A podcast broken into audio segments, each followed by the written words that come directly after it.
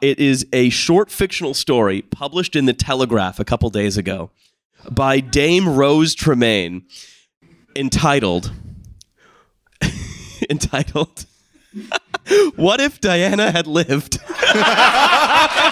Yeah. Yes. Yes. We would only have loved her more. Playing the hits. Yeah. She would have gone on to become ever more gracious. Would have had some thoughts about woke culture, I'll tell you that much. Mm. Well, Oh, uh, God, fuck you. I'm kind of. I'm, I'm kind of intrigued, but also like very warmed by the fact that the, te- the Telegraph has sort of gone from like low energy Tumblr style posts about like wokeness to now just doing like straight up fan fiction, like Wattpad shit, right? it, it would be awesome if Diana had lived. She'd have ended up on fucking Celebrity Big Brother. Like, Oh, oh again, just let me read the thing. okay, right? all right. I wrote this. Oh my god. Your Dame Rose Tremain? Is it your yeah, it's pen my drag name. You just pick the first pseudonym that comes to mind, like all of these guys. Yeah, exactly. But what's the risque pun? Hmm. No. So, what if Diana had lived? Published in the Telegraph by Dame Rose Tremain. First Do line. Do we have any real fucking jobs for these dames to be doing other than this? uh, she's a novelist, apparently. oh, cool. First line. She's still beautiful. And what a novelist. That's the first thing to say. Now, Would I still fuck Princess Diana? Yes, I would. No questions. That's my time. I'll, I'll- I'll yield my time. Uh, so I, I have I've edited this. I've edited this for concision throughout. However, the first paragraph, the scene setting one, I'm going to read in its full full length. I meet her at the house she occupies on her brother's Althorp estate in Northamptonshire. It's a modest building, but decorated with contemporary good taste. I'm shown into her drawing room by the housekeeper, who she addresses only as Kitty Darling. And when I catch sight of Diana, slim and contained, coming towards me with that familiar Contained? hypnotic. As opposed to not contained, like a version not- of Diana whose intestines are spilling out.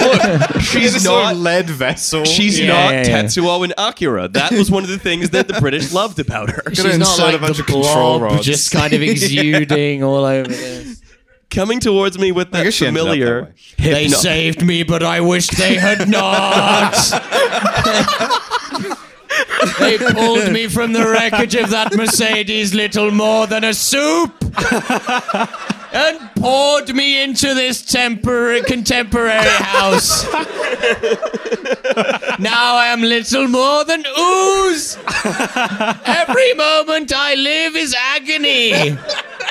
But have you heard about the genders they have now? oh. Anyway, what does the article say? Um, so she actually says she is contained. Uh, right, okay. yeah. So No, I was just imagining the alternate version where Diana lived but only just. so, so what we're dealing with is like a mecha Diana. Yeah, or some kind of lich. It could be like a supernatural thing for sure. Diana, salam alaikum. that's that's Liz Truss's first policy: is we're building Mecha Diana.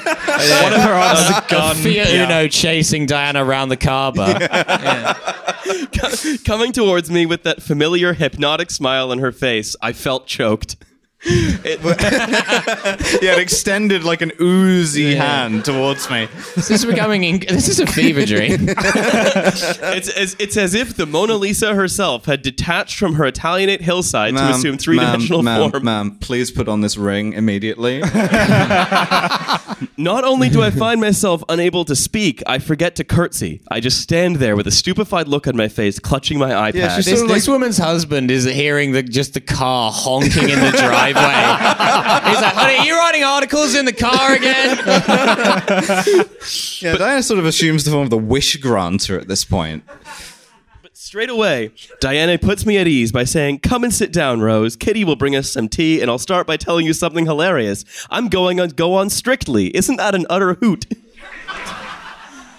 so she is going on reality TV in the universe of this article, you're mm. right. Not for me. How can I be held or lifted? I am naught but goo. I am mere bile blood. Pate of a princess. this sort of presupposes that if she's no stranger to British reality TV, that she could have been on Celebrity Big Big Brother with Katie Hopkins doing ketamine in South Africa, A hundred and just percent. passing the fuck out. Yeah. R.I.P. Maybe Diana. going on you a would little bit, little loved this. freelance demining or something along Yeah. those lines. You know, She then she then goes into various descriptions of like, oh, some people thought this, some people thought that, boring.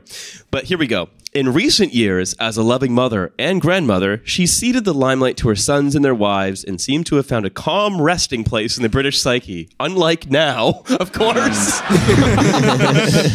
We've settled down around her. She's our Diana. Strictly, I say, recovering my ability to speak. Well, I remember that you were always a brilliant dancer, so of course you must do it. She replies, Do you really think so? She says, I don't know. I feel like I'm too old for it. I could do a good waltz, perhaps, but with those lovely skippy bits. But the samba or the rumba? Good God, I'm a grandmother. You shouldn't shimmy around like that at my age, should you?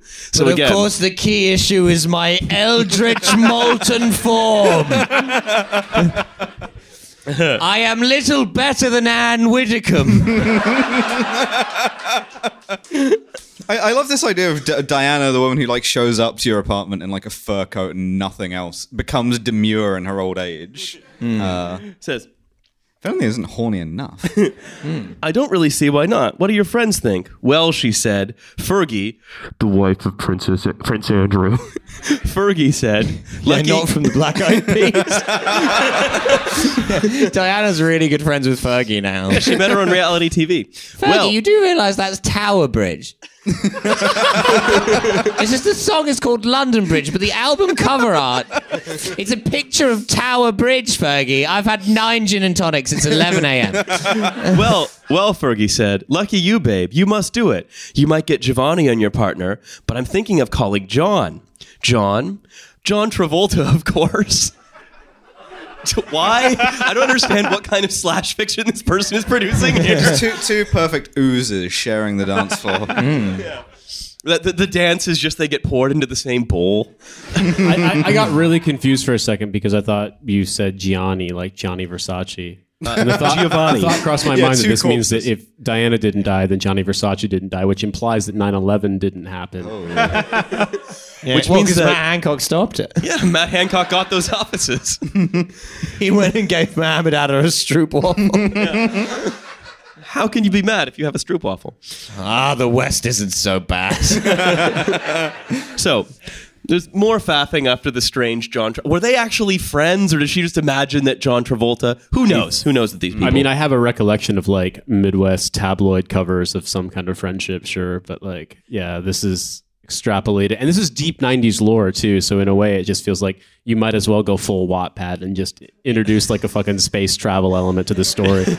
this is certainly this is a columnist who's been awake for five minutes every three years since 1997. and in this universe, Diana's also friends with Michael Barrymore because in this universe, that guy didn't drown in the pool. Someone stopped him before he fell in. They were like, "Hey, Stuart, you're looking a bit the worse for wear. Why don't you go inside and have a glass of water? You know, sliding doors shit." I've got my Oh, no one remembers iPad. Barrymore anymore. I've got my iPad notes up on screen now, so I pick on what she's just said about Charles Spencer, the good brother, and dare ask the delicate sibling question about her sons, the princes, William and Harry.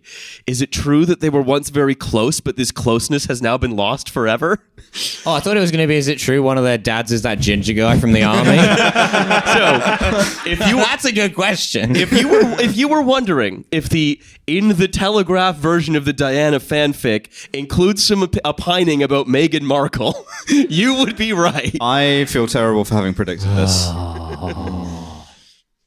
William and Harry shared so much as boys and as young men, but marriage always changes things between siblings. It just does.